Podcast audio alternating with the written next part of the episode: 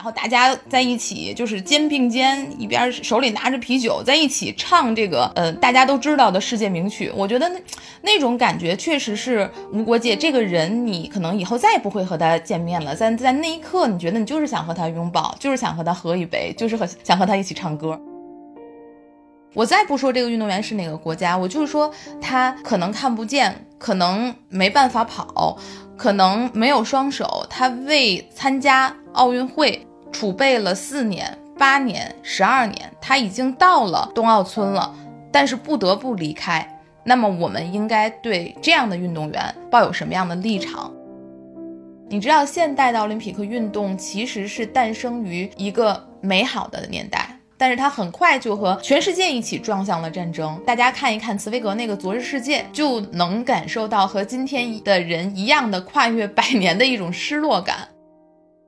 那我觉得在这种情况下，体育其实是需要扮演的是一个沟通的桥梁，对，来让大家去互相了解嘛。但是现在的导向似乎是想让整个世界都趋同啊！如果你跟这个所谓正确价值观不同，那我就要去抵制你，我要去反对你。就这么一秒、几分钟或者几天，你是愿意去相信一些美好的、绝对的、也真实发生的东西。如果你不让他们去竞技或者实施这样的抵制，最终就是 together 这个在一起都不能真正的实现。那如果我们不在一起，我们怎么更团结呢？大家好，这里是橘猫看球。呃，今天要聊这个话题可能会有一点深沉沉重啊。我一直怕自己知识储备不够啊，聊不了这么有深度的话题，所以特意请来了呃，也是资深的这种采访过一线的重大体育赛事的大老张老师，呃，请大老张呃打声招呼。橘猫看球的听众大家好，我是大老张，呃，说是资深的体育记者。不敢当啊，但确实是采访过四届奥运会，还有一届世界杯，算是有一些前线采访的经验。我觉得应该是因为这些经验，经历过特别多的美好，所以今天跟橘猫在聊这个话题的时候，我也很沉重。其实我们只能做一些情感上的认知，包括对一些我们经历过的事实，把它讲述给您听。但这个深沉的话题，其实我们去 hold 住它，我个人认为也是挺难的。我们聊一聊试试吧。四四届奥运会再不资深的话，那 可能这个资深的定义有点太 不愿意透露姓名的大老张老师啊。所以，呃，如果有朋友听出他的声音来的话，也不要点破。那也是刚刚参加过冬奥会的报道啊，因为之前我们约的是冬奥会结束的时候，在隔离期的时候录一期，结果种种原因拖到了现在。呃，要么在沉重之前，先请呃大老乡聊聊冬奥的一些感受吧。现场有没有什么采访的有趣的事儿？咱们先轻松一下，整理一下心情。嗯，其实奥运会永远是这样的。大家有一句话不知道听没听过啊，叫做“闹闹哄哄开始，开开心心结束”，大概是这个意思。嗯。所有一切在之前你的那些不确定或者是焦虑，通常来讲都会在开幕式的那一天得到一个特别好的释放。所以这一次我自己印象特别开心的一个瞬间就是开幕式那天。其实我是之前呢看了开幕式的彩排，所以我就把现场的看开幕式的机会留给了我的同事。我自己呢是在新闻中心，它有一块大屏幕底下看的开幕式。那大屏幕底下一开始就是三三两两的人，然后但是转播一开始越来越多的人聚集在那那边，有嗯非常多不同国籍的人在一起。我们知道看开幕式，通常来讲我们在家里看啊，最无聊的一个瞬间就是运动员的入场仪式，它又是十分长，然后也没有什么所谓的让你特别惊艳的那种视觉上的表达。但是如果是你在这新闻中心看运动员入场仪式，真的是一个特别快乐的瞬间。嗯，比如说，在这一次我们看的时候，每一个国家的运动员入场的时候，全场都是爆发特别热烈的掌声。越是呃运动员参赛人数少的国家，他获得的掌声越热烈。第一个，我记得一个运动员举旗进来的应该是马耳他，当时全场那个掌声给了我特别大的震撼，就是大家都希望透过屏幕给予那些一个人来参赛的运动员鼓励。接着你就会看见这个。嗯，大量的记者或者工作人员去看大屏幕的这个人群，会有一小波一小波的骚动。比如你挪威运动员进场的时候，挪威的记者就会和那个大屏幕去合影，然后大家把掌声就都投到那边。包括就是有一些志愿者也好啊，或者是我们中国的其他工作人员也好，马上拿过那个照相机，我替你拍，你不用 自拍，就是大家都非常欢乐。包括因为我们知道这里面介绍了很多中国的文化，一开始。嗯，有春分啊等等这些二十四节气的概念进来的时候，我就四面八方听到，比如说日语啊、英语啊、法语啊、德语啊，我想他们都在讨论和都在听其他的会这种语言的中国的同事在介绍这个东西到底是什么。这是一种文化的传播也好，还是我想要去理解你的心情也好，在奥运会的开幕式上有一个极大的释放，包括到闭幕式的时候，这个大家应该通过电视也都印象非常深刻，就是运动员们非常开心的在场地里面围成圈儿去。舞蹈啊，去奔跑啊，大家的那种发自内心的快乐，这个是奥林匹克给你的那种乌托邦式的闪光的瞬间，太高兴了，真的。我自己对奥运会的报道非常沉迷，其实也是源于我是二零一二年的时候，当时在读研究生，在英国，偶然的机会获得了采访奥运会的机会，就是帮助国内媒体机构去采访奥运会的机会。当时当然也没有办法得到开闭幕式的门票啊。我闭幕式也是在新闻中心看的，当时因为英国他把它搞成了一个大型的演唱会，我和好多国家的记者在一起，你明显能够感觉到，你听口音，他肯定不是英国人，就是当时呃 Oasis 的。烂总应该是，然后再唱《Wonder Wall》，然后大家在一起就是肩并肩，一边手里拿着啤酒，在一起唱这个呃大家都知道的世界名曲。我觉得那种感觉确实是无国界。这个人你可能以后再也不会和他见面了，在在那一刻，你觉得你就是想和他拥抱，就是想和他喝一杯，就是和想和他一起唱歌。这个就是我们说的，这可能跟我们今天这个主题有关吧？体育是不是有关政治呢？嗯，他在某种程度上说，他一定有关政治，但是在某一些瞬间，你又觉得好多隔阂是可以融化的。这个是我对奥运会印象非常深刻的呃一些瞬间。但是呢，我还有一个瞬间就可以转接到今天咱们这个话题里面来啊。二月十七号，我印象非常深刻，那个是花样滑冰。女单自由滑决赛的那天，我有一个特别相熟的咱们上海的摄影大哥，摄影大哥就跟我说说美联社的哥们儿要走了。我说去哪儿？这还没比完呢。然后他说俄乌那边可能要打起来了，他就是接到任务，马上要撤了。当时确实你就觉得有一小片乌云来到你的头顶啊，哦，这件事情真的要发生吗？这个是我对这件事情其实的第一感觉，或者它迫在眉睫的第一感觉，就是在奥运会赛场上飘来的。我当时其实也在想，谁愿意去拍那个呢？谁不愿意在这享受女单自由滑的美呢？嗯，但是没有办法，这就是世界，它有美的地方，可能也有血腥的地方，有团结的地方，也有对立的地方。这个就是我们面对的一个真实的世界。刚才这我说的是十七号，嗯，到二十号的时候就是奥运会的闭幕式。我不知道橘猫，你记不记得奥运会闭幕式的时候，国际奥委会有一个短片，它叫《信念的力量》，它最后就结在在自由式滑雪空中技巧比赛里面，乌克兰选手对阿布拉缅科他是银牌，俄罗斯选手布洛夫。是铜牌，当时布洛夫从后面就嗯抱住了阿布拉缅科，那个就是信念的力量。最后这个短片的定格，这个是二十号，嗯，二十一号，普京签署命令，承认顿涅茨克人民共和国和卢甘斯克人民共和国。二十八号的时候，国际奥委会执委会，我记得当时啊，嗯，这个新闻我是在国际奥委会发给记者的邮件里面看到的，他是建议对俄罗斯和白俄罗斯运动员和官员实施禁赛。如果继续参加是以个人身份，但是这个决定权是在各种各样的单项委员会。到那个时候，我还觉得，呃，因为此前兴奋剂的原因，已经有一个解决的方法。这个解决的方法就是不举国旗、不唱国歌，运动员可以以个人身份来参赛。所以我觉得，呃，俄罗斯籍的、白俄罗斯籍的残奥会的运动员应该还是可以比赛的。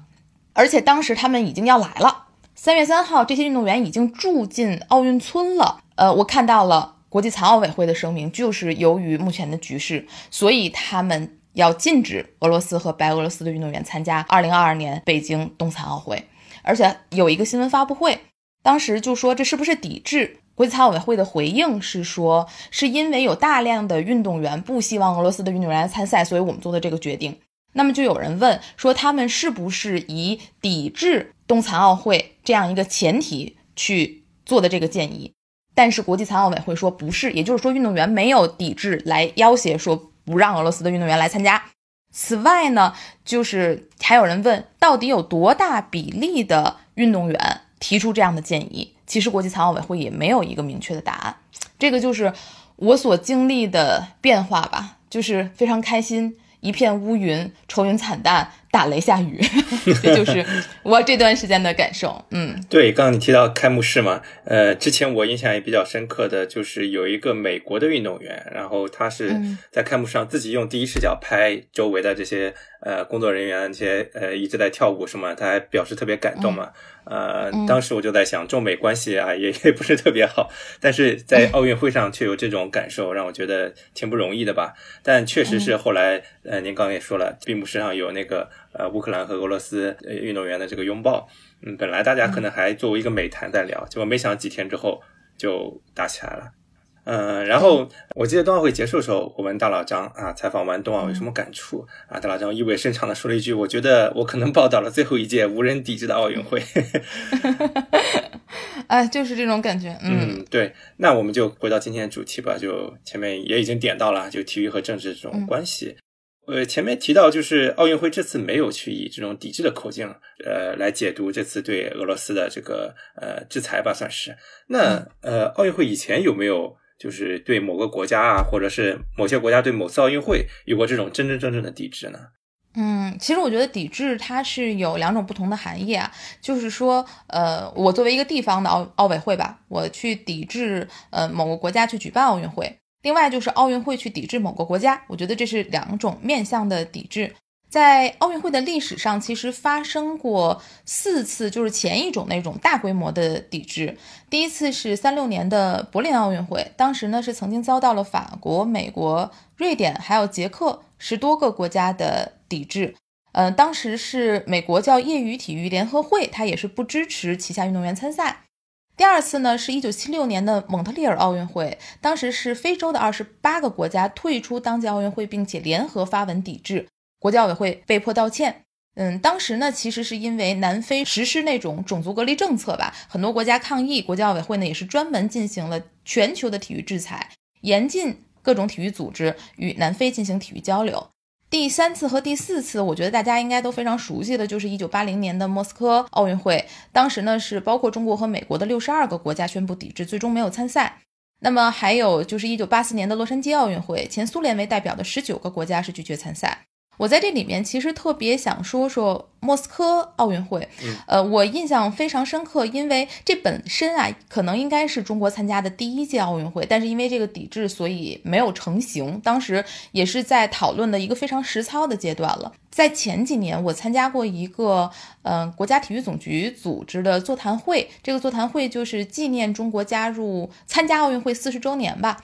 当天姚明也参加了。姚叫姚明，可能大家都知道，他的妈妈大家都叫大方嘛，她也是我们国家女篮的非常著名的运动员。她说，如果我妈妈没有因为这个问题的话，她可能就参加了一九八零年莫斯科奥运会。如果是这样的话，那就没有我了，因为她妈妈失去了这个机会，所以退役了，然后姚明降生了。这个也是大家没想到的一个转折。而且，其实在此之前多年，我。没有想明白，就是美国政府当时凭什么能够指挥美国奥委会不让他们的运动员参加比赛？因为这个事儿大家要明白啊，就并不是说政府能够指挥奥委会你不去参加。理论上啊，从法理上来说，你不能这样做。呃，我的运动员想参加奥运会，你凭什么不让我参加呢？我当时应该是看了一本书，是徐国奇写的，叫《中国人与美国人》。他说，当时美国政府要抵制，但是运动员包括美国奥委会都是非常反感的。嗯，为了能够抵制，所以卡特批准了一个特别强的法案，叫《国际经济紧急控制法案》。他的理由就是因为苏联入侵了阿富汗。导致美国进入到了一个国际紧急状态，所以他要禁止美国旅行者同苏联以及苏联的任何个体和团体有任何接触，这才最终促成了这次抵制。就是他还是呃为此触发了一个非常严重的法案，才让这次抵制最终成型。而且我想说的是，包括现在的国际奥委会主席巴赫，我相信他对这种抵制也是深恶痛绝的，因为他本人本能参加一九八零年的奥运会。但是他也因此有这种职业生涯永恒的遗憾，所以可见抵制这种事情对于运动员来说，它造成的伤害是远远高于我们坐在家里打一个键盘去抒发情绪所造成的那种实体的伤害的。嗯。还有第二种抵制，我觉得俄罗斯是比较典型的，就是它其实是第一个被全球禁赛的大国。嗯，当时应该是因为二零一四年在索契冬奥会上出现了集体兴奋剂疑云这个案件吧，是被 WADA 处以全面禁赛的这样一个处罚。但是呢，国际奥委会还是为了保护无辜的运动员的参赛权利，决定网开一面。就是刚才我们所说的，嗯，之前我们看到国际社会的一个通行的方案，就是。允许没有使用兴奋剂的俄罗斯选手以俄罗斯奥委会的名义来参赛，所以现在我们已经多年叫俄罗斯运动员叫俄奥队运动员了，就是从这儿来的。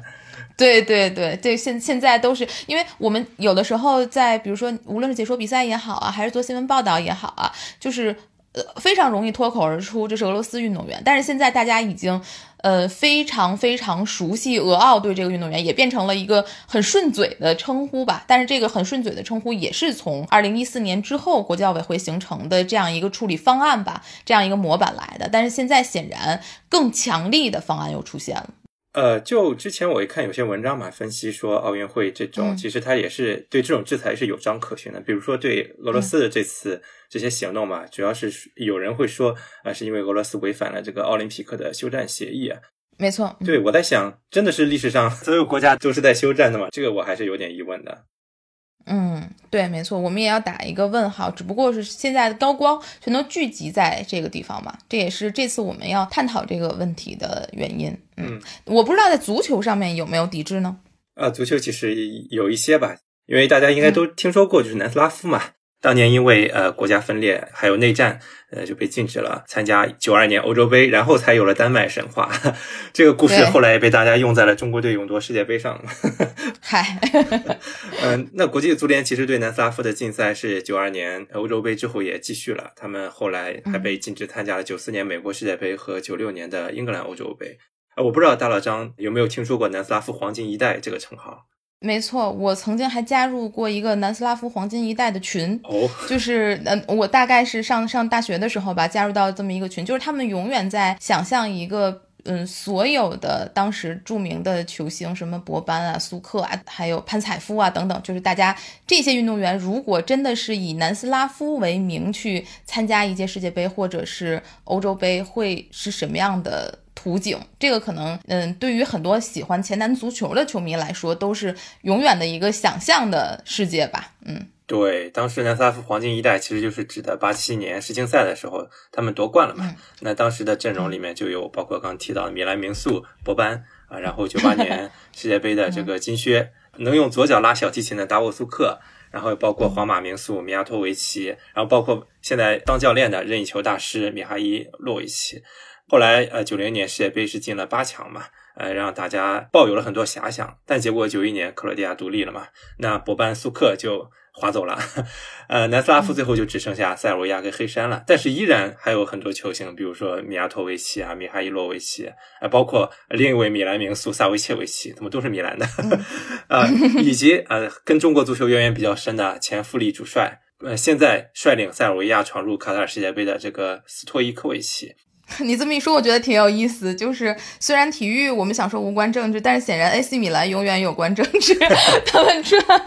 他们不仅出了这么多球星，而且还出了非常多从政的也好啊，或者是在国际足联任职的也好，这也是米兰球迷津津乐道的一个话题。对，就即便是被分裂了之后啊，那九二年欧洲杯预选赛上他们表现还是很好，是力压丹麦，后来夺冠的这个丹麦获得小组第一。嗯，那但是中间就被禁了，差不多就是有六七年的样子吧。九八年他们再重返世界杯的时候，那已经是完全不一样的面貌了。后来尽管是打入了十六强，但是已经完全没有了当时这个锐气。与此对比的是杀入四强的克罗地亚，对吧？大家现在都印象很深刻了，对克罗地亚，但是南斯拉夫可能大家印象已经不深了。后来零零年欧洲杯呢，就是绝唱了，也是进了淘汰赛，但是被荷兰队啐了一个六比一，就这样退出了历史舞台。黄金一代是令球迷很惋惜的，但是我想南斯拉夫给中国人印象更深的，尤其像我这种，那其实就是科索沃战争。嗯对我印象里非常深刻，就是九八年啊，在南联盟呃南部的这个科索沃地区，因为发生了一个这种民族的骚乱，最后矛盾进一步的升级，最后变成了武装冲突。那北约是以、呃人权为借口介入了南斯拉夫的内战。啊，然后也是在没有得到联合国安理会授权的情况下，对南联盟进行了空袭，那就包括了九九年中国驻南联盟大使馆被轰炸啊，对我真的是造成了非常大的一个印象。嗯啊，当时呢，前南球员其实也积极发声嘛，最早呃是呃效力于日本职联赛的名古屋京巴队的斯托伊科维奇。在队服里面套了一个印有啊抗议文字的 T 恤，嗯包括其他啊也有效力于浦和红钻的南斯拉夫外援彼得洛维奇，也是用了同样的方法去表达抗议。但是呢，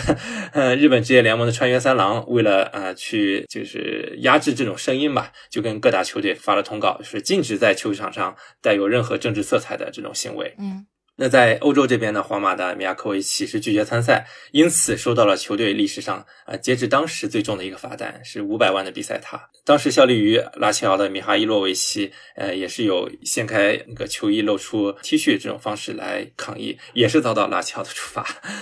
可以看到，当时很多呃南斯拉夫球员在抗议，但是呢，这种欧洲啊、日本各大俱乐部都是采取这种压制舆论的方式来平息事态。嗯放眼整个世界，其实 对南斯拉夫所遭遇这种情况声援的也都是少数。嗯我这里开个脑洞啊，就是我不知道是不是能跟如今这个 俄乌冲突做一个小小的比较，因为最近我学了一个词儿叫 “what about them”，就是。这我就在这来，那又怎么样一下？就我就在想，其实都是没有得到安理会授权的一种武装行动啊。那其实我不知道是不是当时的北约就相当于现在俄罗斯，而当时的南联盟就像现在的乌克兰。呃，如果可以成立的话，那真的这个遭遇是截然相反的呀。因为对于受害者，现在我们是整个全都在声援乌克兰，但是当时南联盟却是无人支持的，甚至对于他本国的球员要表达态度，还要遭受处罚。这真的是会给人一种双标的感觉了。当然，可能会说这个两次战争的性质还是不一样的啊。比如说，对，这就是我觉得这是我们没办法讨论的地方。就是我觉得我们可以讨论的地方是说，我们去讨论是不是都抵制的时候遭遇到了不一样的嗯、呃对待方式，但是我们没有办法去探讨的是这两个事儿到底可不可以类比。这可能是我们呃研究体育的人。嗯，说不了，只能研究国际政治的人去去谈一谈，它到底能不能类比了，对吧？对啊，如果有对这个比较在行的朋友，可以提出一下批评什么的，因为确实我们嗯也是以体育为主嘛，我只是开个脑洞在这儿。那嗯南斯拉夫虽然是没了啊，但是呃继承衣钵这个塞尔维亚，它这个国家还是继续的，那给他们也是留下了很深的伤痕。一直到现在，我们也可以看到，就是欧洲清一色都在反对俄罗斯的时候，是只有塞尔维亚没有制裁俄罗斯，而且民众也不乏支持俄罗斯的这种声音。那比如，呃，我不知道大家有没有在媒体上看到，就是说贝尔格莱德红星主场就打出了一个巨幅的 tifo，按照年份 细数了美国和北约组织直接或者间接入侵的二十多个国家，就包括什么一九五零朝鲜、一九六幺越南、一九九九南联盟、二零零一阿富汗、二零零三伊拉克、二零一一叙利亚等等。现场的塞尔维亚球迷还齐唱了呃约翰列侬那个给和平一个机会，然后后来又唱了这个苏联的爱国歌曲卡秋莎。我觉得这个好像在社交媒体上有很多这个视频啊，大家应该也有看到过，用这种方式去表达对俄罗斯的支持。呃，当然这种声音在西方还是比较少的嘛，也可能就是被淹没掉了，很少会有人留意了。就是其实我自己对于西方这个概念，就是总是抱有一种警惕吧。就是我们太爱说西方这个词了，嗯、包括当然可能现在所谓的西方对俄罗斯也是这种感觉，就是，呃，我们总是有一个巨大的想象的概念，哎，西方，嗯，或者是有一个巨大的想象概念，俄罗斯它历史上干过什么事情，或者是说它大概是哪个片区。但是我觉得从我的角度上来讲，我觉得我们不要去想象一个西方，因为这个想象中的西方或想象中的俄罗斯去抵制它，也不要因为一个想象中的这个地理的概念和想象中的共同体的概念去向往或者拥护它。其实我们最重要的还是要关注那些具体的事件、具体的人。我们就从今天咱们缘起说的这个残奥会的这个问题，就是我不告诉你他是哪个国家的人，我就说有这么一个三十八岁的女运动员，她没有右手，她参加的是残奥会的越野滑雪和冬季两项的比赛。她在开战前的几周去意大利集训，把自己的丈夫和七岁的女儿留在了基辅。她的丈夫也是一个残障人士，没有双腿，没办法快跑，所以她每天在训练和比赛之外，她每隔一个小时就要给家里打一次视频电话，来确定他们的安全，确定他们有没有办法转移到地下室和防空洞。那么，对于这样一个运动员，你的感情应该是什么？我再不说这个运动员是哪个国家，我就是说他可能看不见，可能没办法跑，可能没有双手，他为参加奥运会储备了四年、八年、十二年，他已经到了冬奥村了，但是不得不离开。那么，我们应该对这样的运动员抱有什么样的立场？我觉得其实。是很简单的，但当你把它冠上这个哪一方，这个问题好像就变得很复杂了。而我个人比较倾向于把它是哪一方先暂时的搁置下来，在我们体育这个领域，我们就想象他是一个人，对待这样一个人，我应该以一个什么样的感情，应该有一以一个什么样的立场，我的本能的冲动是什么？那我想我就怀有这样一个心情去看待这个事情。这个是我的一些看法。嗯，对，刚刚提到了，就是我们尽量不要去站在某一个立场上去看这件事儿。那现在我们的确发生的这件事情，就是我们可以看到，在社会的各界、在媒体的各个领域，这个站队是无处不在，就非要你去表达一个立场。呃，就包括我们中国表达了一个比较嗯模棱两可的中立的立场，但是就会被很多人抨击说，你这种啊假装中立，其实是在相当于支持俄罗斯，有这种会有这种看法。嗯，最近其实还有一个抵制，就是发生在现在啊，因为呃马上夏天了嘛，也就是快到温网了。我看到好像温网的赛事组委会，他计划取消梅德韦杰夫的参赛资格，然后嗯，他还提到就是呃，如果是。俄罗斯和白俄罗斯的运动员希望参加在英国举办的体育赛事，必须要先签署一份反对普京的声明文件。这个是呃英国的一个体育官员叫赫德尔斯顿，他前一段时间表态的。这个其实就是一个明非常非常明显的，就是你一定要说出你的立场是什么。我觉得。运动员是有权利不说出我的立场的，你不能因为我不说出我的立场，不去站队就进我的赛，这个是我的一个基本观点吧。嗯，对啊，像呃乌克兰的这个足球名宿呃季莫什丘克嘛，他其实就一直没有说话，他只是。但是因为他是乌克兰人，他没有说话，就给乌克兰啊人民就觉得从民族情感上觉得非常难以接受，后来就把他开出了民宿这个头衔了。对，包括刚刚提到，就是要求梅德韦杰夫去表态不支持自己国家的领导，又或者是也有类似的，像酒吧啊，俄罗斯这个大中锋也是因为他不表态反对自己国家，在社交媒体上也被很多呃乌克兰球员去大力的谴责。嗯，就都不用说名人了，其实我自己上期做了一个。关于阿布的一期节目，嗯嗯，我也是被要求表态，呃，下面有评论就说，如果我不表态的话，就是滥用自己的影响力，会对我很失望。那我其实也也没有办法嘛，因为我确实是没有质素去判断这一切了，我只能说去做一个比较中立的一个态度吧。嗯，可能如果让大家失望的话，我也没有办法了。我好像倒没有表态吧，就是从从我自己社交网络的体验来讲啊，我倒没觉得，呃，我有要求被表态。但是我明显能够感觉到，就是你在说一个非常中立的观点的时候，无论是左边的人还是右边的人，好像呃对你都有一些意见。就是我在想，这是阅读理解的问题，还是说我就是想从你所提供的这些嗯体育内容里面听到一些倾向，就是听到倾向是现在呃社交网络用户的一个诉求，而且是一个强烈的诉求，他希望被满足。嗯，我也在想这个问题。对，而且在这种极端的战队情况下，我觉得还出现一种过度战队的情况。就比如说之前中国球迷在骂的莱万，因为他就是觉得华为在支持俄罗斯免遭黑客的网络攻击，然后他就跟华为解约了，那就让大家想起之前格列兹曼，对吧？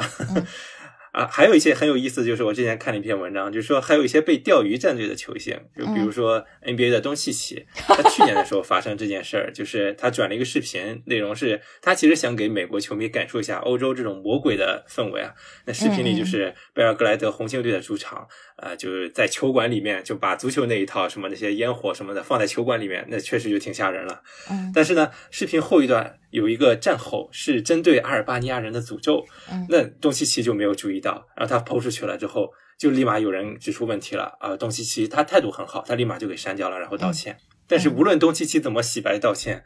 那阿尔巴尼亚人觉得他做了这个行为之后，总归还是会结一个梁子。然后很有意思的是，塞尔维亚人也把他当做了自己人，就很令人哭笑不得。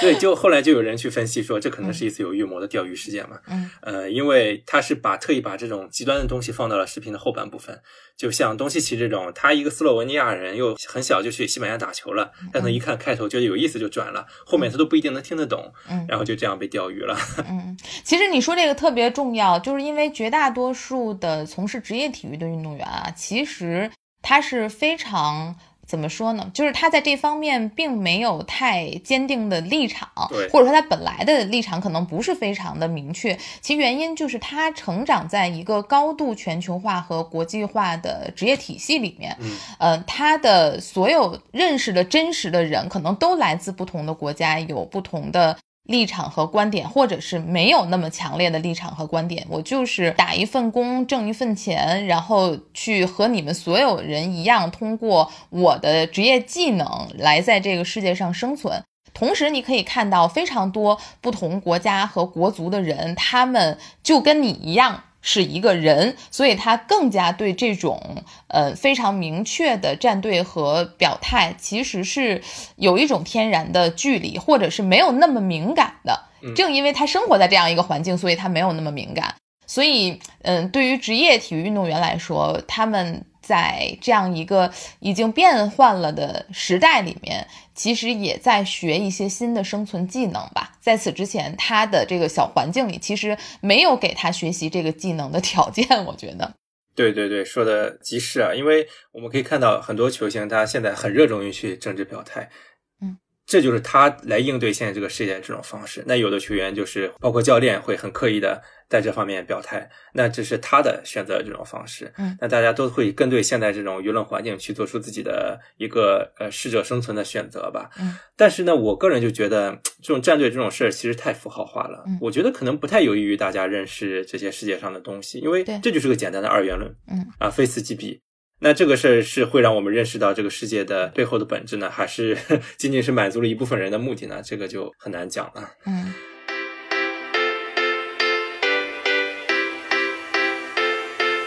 那我们现在就讨论一下更核心这个话题嘛，就是体育跟政治的一直以来这种背后的关系吧。嗯，大老张跟奥运是研究的会比较深嘛，那我想听一下奥运跟政治它呃从历史上来讲的话有没有什么渊源？奥运其实地起就跟政治相关，这个是，呃，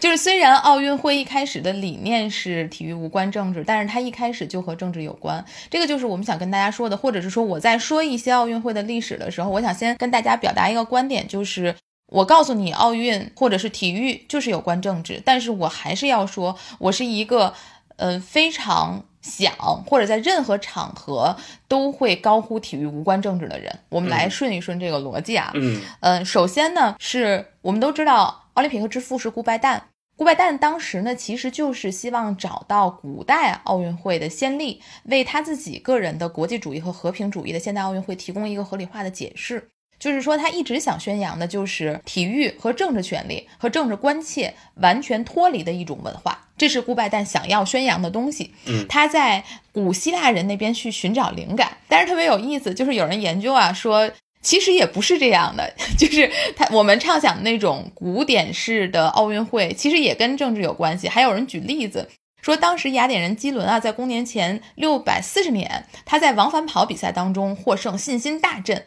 嗯，在他获得冠军之后，他干什么去了呢？他回到家乡之后就发动了政变。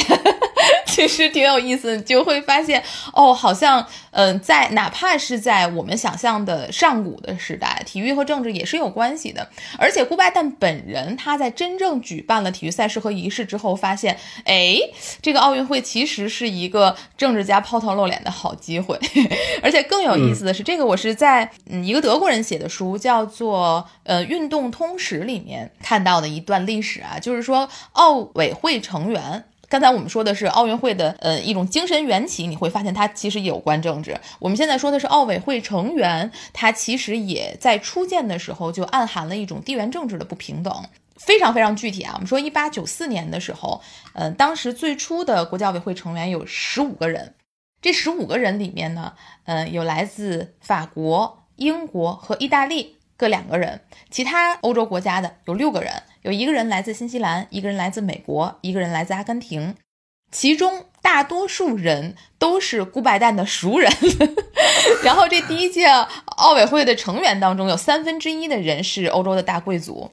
呃，我们说无关政治吧，但是这个成员里面有两个人是将军，一个人是政府议员，而且你要知道的是，这些人都不是选举产生的，没有任何的解释和理由为什么要任命他。嗯，到一九一五年的时候，这个时候国教委会有七十个新的成员，这里面欧洲的贵族不少于三十四个人。更令人吃惊的是，这些和平爱好者当中，不少人是军人。从二十世纪二十年代开始，我觉得这个德国人写书的时候也很尖酸刻薄啊。他说，这个聚宝盆里又增加了来自其他文化的。酋长、韩、印度王公、苏丹和王侯们，也就是如果按照社会学分类的话，国教委会可以被描述成为一个永恒的政治寡头。然后还有一个特别有意思的历史勾陈，就是现代奥林匹克运动会的样态呢，当时是在巴黎国际会议上面产生的。法国人顾拜旦还动了一点小心思，没有邀请德国代表参加。所以你说这个奥委会成员他关不关乎政治呢？从他们的身份来看，好像也确乎。关乎政治，还有一点就是让近期的我感到非常唏嘘的是，你知道现代的奥林匹克运动其实是诞生于一个美好的年代，嗯，在历史上叫美好时代吧，但是它很快就和全世界一起撞向了战争。我们说的这个美好时代，就是从十九世纪末开始到第一次世界大战爆发结束，这里面我觉得大家看一看茨威格那个《昨日世界》。就能感受到和今天的人一样的跨越百年的一种失落感，就是说当时欧洲处在一个相对和平的时期，然后无论是工业化也好，还是科学技术也好，都日新月异；无论是在体育也好，艺术也好，大家的交流都在每天每天的发生。嗯，当时呢是先有了世博会，就巴黎世博会取得了非常大的成功，顾拜旦正是在世博会上发表演说，并且得到了很多人的支持。也就是说，他当时就是在一个全球化突飞猛进的时代发芽的。但是呢，嗯，在那之后，奥运会其实，在某种程度上就成了一个民族意识形态的舞台。嗯，而且正是这种民族主义，其实导致了二十世纪的战争。就是刚才我们一直说的这个，大家可能很多人都看过啊，就是本尼迪克·安德森的《想象共同体》这样一个舞台。其实，嗯，这个东西确实是我说这段历史的时候，就感觉全球化。爆发之后，意见又撕裂，你就有一种历史轮回的感觉吧？嗯，对，有强烈的历史轮回感。而且呢，很多事情它是在一点一点发生的，它确实在影响体育。比如说，在一战的时候。嗯，当时呢是约克郡的板球队的队长和兰开夏郡的板球队其实是进行了一场比赛，但他就在那个比赛的时候就离开赛场了，立即就参军了，因为一战来了嘛。嗯，而且当时包括像法国呀、德国啊、中欧啊，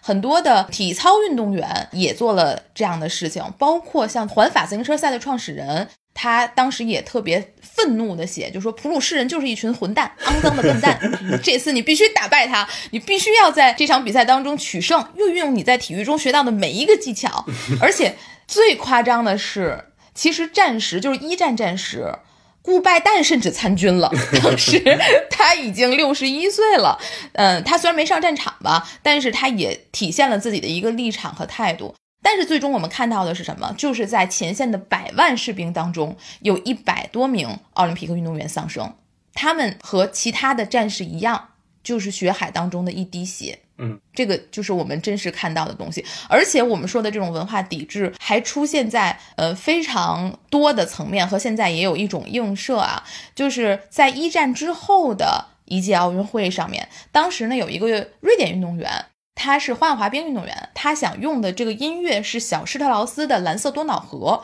但是被拒绝了。原因是什么呢？太日耳曼化。就是你想一想，过去几个月发生的事情，是不是就这种情况又再度降临到了今日时间？嗯，这个真的是让人很唏嘘。嗯，对，确实讲的这个全球化，然后又到撕裂，也是我们现在的一个感受吧。因为确实之前感觉二三十年或者几十年，大家一直处于相对和平的一个时代。然后也是全球化在进展的一个时代，然后现在突然就在进行一个逆全球化的一个趋势的时候，大家就会有点接受不了，因为大家已经彼此融合太深入了，你中有我，我中有你，然后你现在要说划分这个阵营，这个是实在是让人不太容易能接受的。嗯。对，其实我说的这些，嗯，并不是想告诉大家，哦，奥运会，嗯，从地起开始，它就和政治相关。奥运会的历史上就是有这么多的抵制，未来的抵制，你也不要觉得它很惊奇，或者是说这样的事情怎么会发生，它就是会发生。我不是想传递这样一个理念吧。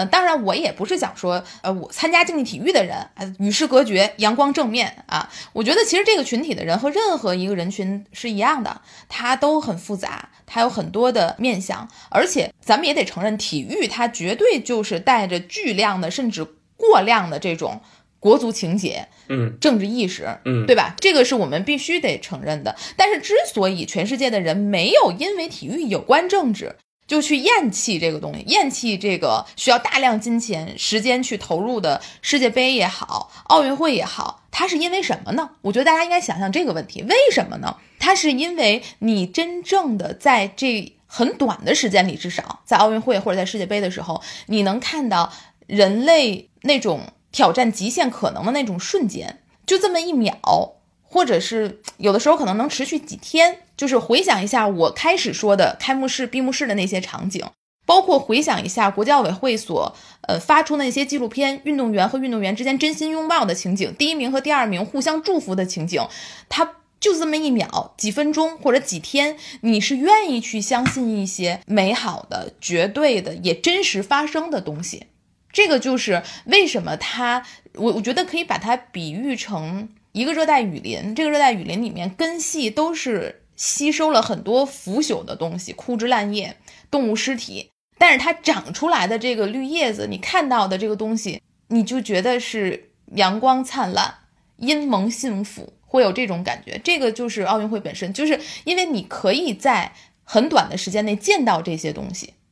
所以你才能够呃让这个所谓奥运会一直去被这么多人。所喜欢。另外就是我特别想强调的是，大家知道这现在奥运会把更团结加在里面了嘛？嗯，就是更高、更快、更强、更团结。其实呢，它是呃，英文是 faster, higher, stronger together。我觉得咱们可能是为了押韵，所以把 啊 together 翻译成了更团结。但其实这不是更团结，它是在一起，或者是说只有在一起才能更团结。我印象特别深，就是这个 Together 第一次以一个非常巨大的形象出现，是在东京的国立竞技场。当时我也是去采访了，呃，东京奥运会嘛，它是一点一点的在那个体育场出现。Together 出现的时候，我确实有一种想哭的冲动，因为你已经经历了长久的这种物理上的隔离，这种物理上的隔离是会造成心理上的隔阂的，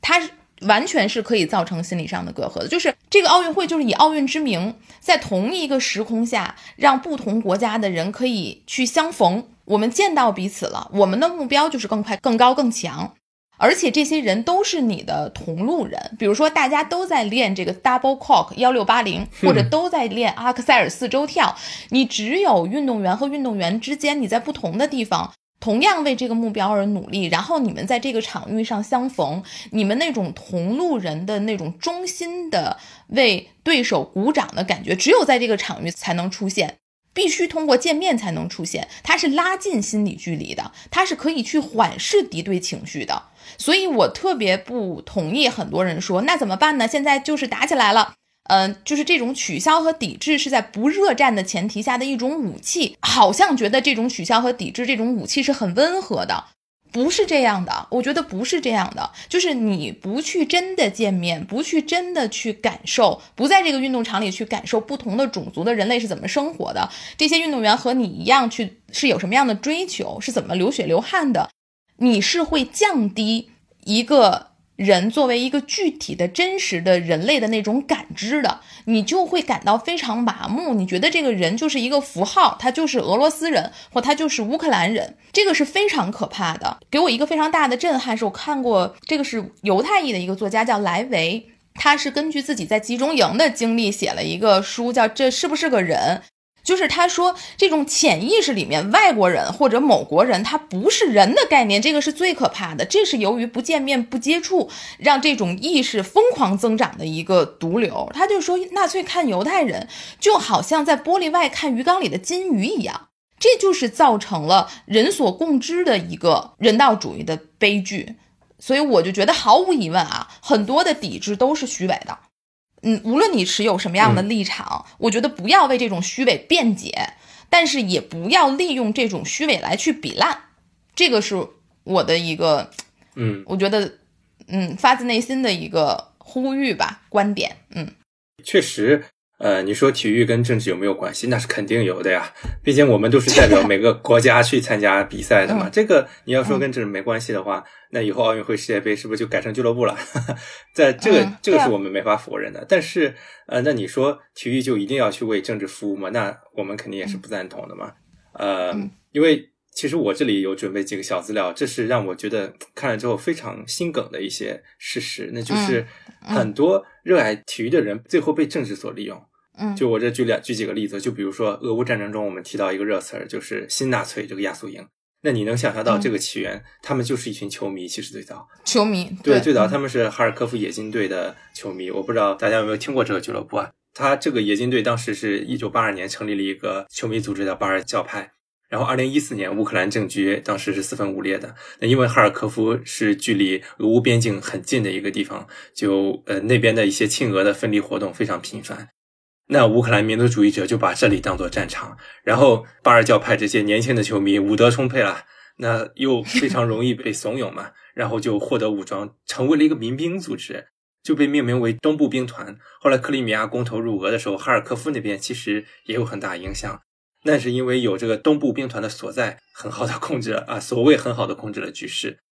从这之后，乌克兰政府就觉得，哎，挺好用的，那就把这个东部兵团又派到了东部的亚速海边的叫别尔江斯克，进行了一个整编的升级，就跟另一个有纳粹色彩的极端暴力民族组织叫乌克兰爱国者合并了，这就成了现在的亚速营。就你很难想象，一群热爱足球的年轻人，他怎么就成了纳粹的极端组织呢？那后来我们又再思考一下，好像啊，这帮年轻的人确实 成为这种极端组织，也也有它合理性所在，而且亚速营它不是孤立。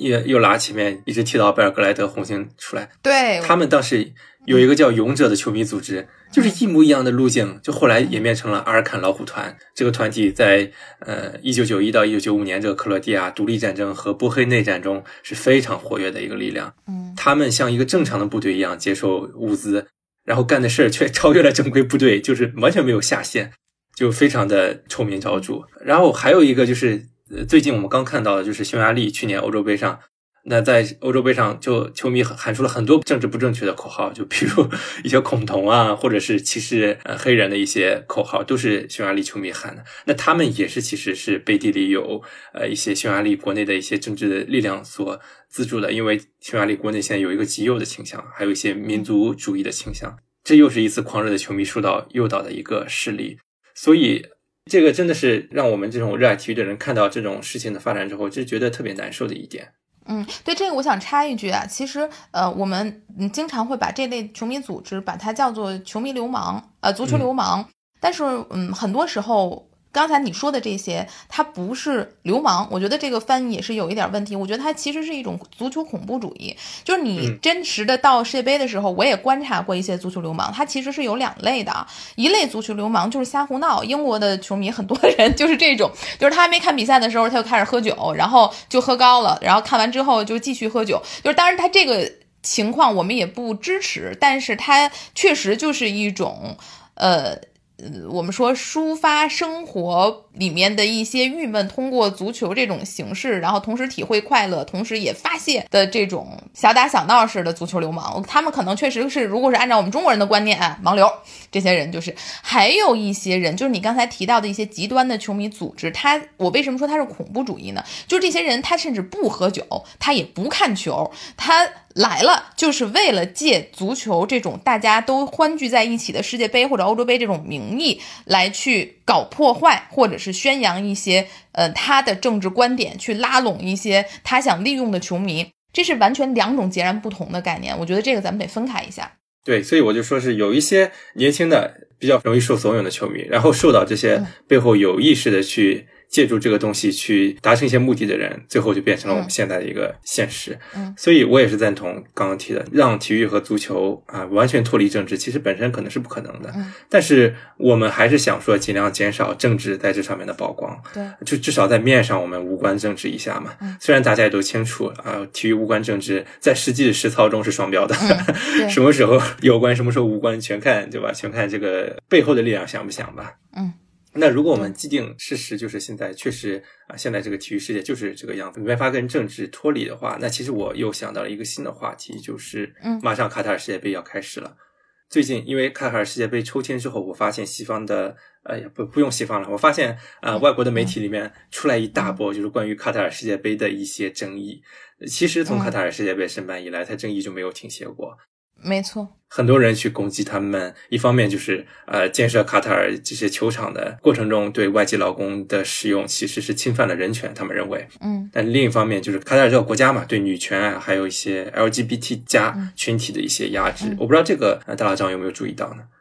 我的感觉就是，嗯，你要针对一些具体的事情，你比如说，嗯，在世界杯期间，无论你对卡塔尔的国内嗯政治情况有什么样的观点。那么你的问题，或者是说你的抵制，能不能改变当下，比如他的呃妇女的地位，能不能改变当下他的劳工的现状？就是你要以这个为标准来去操作你的，无论是嗯言论也好，还是行为也好，你就真正的想去推助一些东西，而不是仅仅表达我反对。我觉得这个是我的一个想法吧。嗯，对，是的，我其实也一直是觉得，怎么说呢？我们去评价一个国家的情况的时候，实际上我们呃，可能很难有人说自己，哎，我真的是非常非常了解这个国家，我有资格去评论这件事。我觉得作为一个中国人，可能 格外的有这种共同的体验。但所以说，就刚刚也说了，对你去反对这件事，你其实改变不了他们基本国情，对吧？嗯。但是你却一直呃，在卡塔尔世界杯举办之前，一直在重复描绘这件事，那你想表达是一种什么样的立场呢？就尽管我作为一个足球迷，我确实不喜欢卡塔尔世界杯，因为它的时间啊放到了一个冬天，会影响正常的足球赛季。对，呃，也包括我其实因为国足经常在西亚的回忆不太好，所以我也不是很喜欢西亚这些国家。但是公平的讲，嗯，其实我觉得让卡塔尔这么一个财大气粗的国家举办一次世界杯不是坏事，嗯，因为这其实应该是阿拉伯世界第一次有机会去举办世界杯吧。嗯，所以我觉得。确实也该着他们举办一次世界杯了嘛，也可以让周围这些北非啊，包括这些阿拉伯国家之间去共同享受这个，去体验足球、体验世界杯这个影响力。嗯，我觉得有些媒体一直去描绘这件事的这个态度，其实让我不太舒服的。嗯，而且如果我觉得你要是拿放大镜去看的话，真的能符合他们条条框框的地区和国家，可能到最后没剩几个了。嗯。那搞来搞去，最后就变成了哦，就变成西欧世界杯 或者美国世界杯，以后就全在这个圈子里面转的话，那我觉得也不符合宣传世界杯的这个初衷嘛。嗯，包括现在很多人又把二零一八年俄罗斯世界杯拿出来说，哦，你这个印凡蒂诺当时跟普京关系什么有什么不正当的吗？你现在普京这个样子了，你当时这个决策是不是错的呢？那我觉得这个就更没有意思了，对吧？这个大老张当时也报道过一八年世界杯，这个其实整体看起来没什么问题。你现在翻回去翻旧账。那让人就觉得，嗯嗯，这其实就是所谓我们所说的，就是没有非常完美的，或者是说经得起嗯绝对价值观审判的运动会。其实我觉得是没没有这样的完全完美的运动会存在的。但是我还是那句话，就是我觉得我们这些体验过在那种像童话般热带雨林的环境里面去进行人类最高水平的竞技的气场的人，应该去。嗯，多把我们的真实的人与人之间的见面，球迷与球迷之间的见面，运动员与运动员之间的见面的这种情景去传达给大家，就让大家还是去，呃，相信确实在可能它不是长久的，它很短，它持续一个月甚至持续一秒钟，但是它真实的存在过。怎么说呢？我现在某种意义上也理解，就是目前。体育啊，确实应当承担一些传播价值观的作用吧。但是我会觉得，这个正确的价值观的定义到底存不存在这个东西呢？觉得我觉得可能不一定存在一个绝对正确的一个价值观。嗯，那我觉得在这种情况下，体育其实是需要扮演的是一个沟通的桥梁。对，来让大家去互相了解嘛。嗯，呃，通过交手啊或者怎么样，大家去了解另一个国家的情况。但是现在的导向似乎是想让整个世界都趋同啊！如果你跟这个所谓正确价值观不同，那我就要去抵制你，我要去反对你。那这种居高临下的态度，其实是让我非常的不赞同的。因为中国举办两次奥运会背后也有很多心酸，嗯，我相信我们中国人也是理解的。未来中国也是要办世界杯的嘛，那我肯定是不希望未来又去很多人去拿这种东西来做文章，嗯。那我们回到最开始这个俄乌战争，我个人其实还是相当遗憾的。你当然可以说俄罗斯体育人是国家一份子，他为国家做出的错误决定承担责任是应当的。你或者说乌克兰人在流血，让俄罗斯人不参加体育又怎么样呢？但是以我狭隘的格局啊，第一，我没法判断什么是正确和错误。我觉得，嗯，可能除了二战，很难有一次战争被定义为绝对的正确和邪恶。我现在是没法让自己去全盘接受一方的这个观点，所以我没法判断这件事儿。那另一方面，我觉得也是像大郎这样说的一样，作为一个体育迷、一个球迷，我是为这些运动员感到同情的。我也想看到他们竞技。如果他们呃愿意不以国家的名义，也不愿意带国家符号的话，那我觉得呃我还是想看到他们的在赛场上竞技的。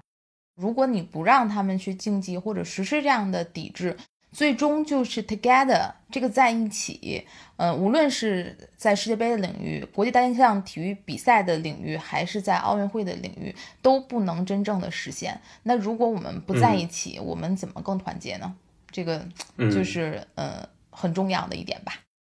关于体育无关政治，我最后想说的是，前一段时间我看了一本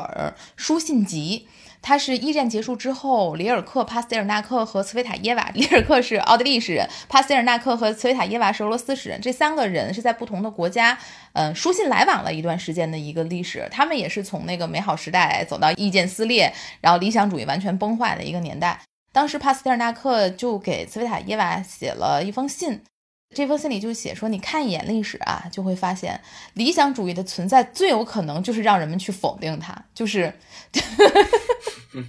这个这个就是我们现在面对的一个事实。但是，嗯，我还是愿意当一个理想主义者，这就是今天我最后想表达的东西。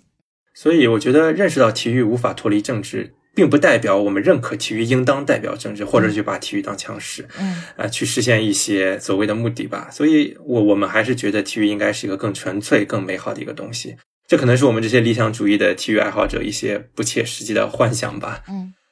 那年底是不是大老张又要去采访卡塔尔世界杯呢？这个真的是说不好了。嗯，但是说实话，我曾经一度觉得我不是那么想去了，因为各种各样的原因吧。嗯，包括。长时间的旅途，然后一年有可能有三次国际体育赛事，然后因为还有杭州亚运会嘛，都会有长时间的采访、长时间的隔离，嗯，确实让我有一点打退堂鼓。但是如果现在还有这种机会，说你可以去报道卡塔尔世界杯，我觉得我还是想去的，就是我不想错过任何一次和不同的人在一起的机会吧。对，如果到时候又去报道了，咱们可以到时候再安排聊一聊这个 卡塔尔世界杯的随感。嗯，好的，那今天嗯聊这么多，也有很多对奥运会啊、对体育这些跟政治的一些关联的历史，有了一些新的理解，也是非常感谢大老张老师，大老师，欢迎啊，下次有机会再来做客。那我们今天就聊到这儿吧。嗯，好的，拜拜，拜拜。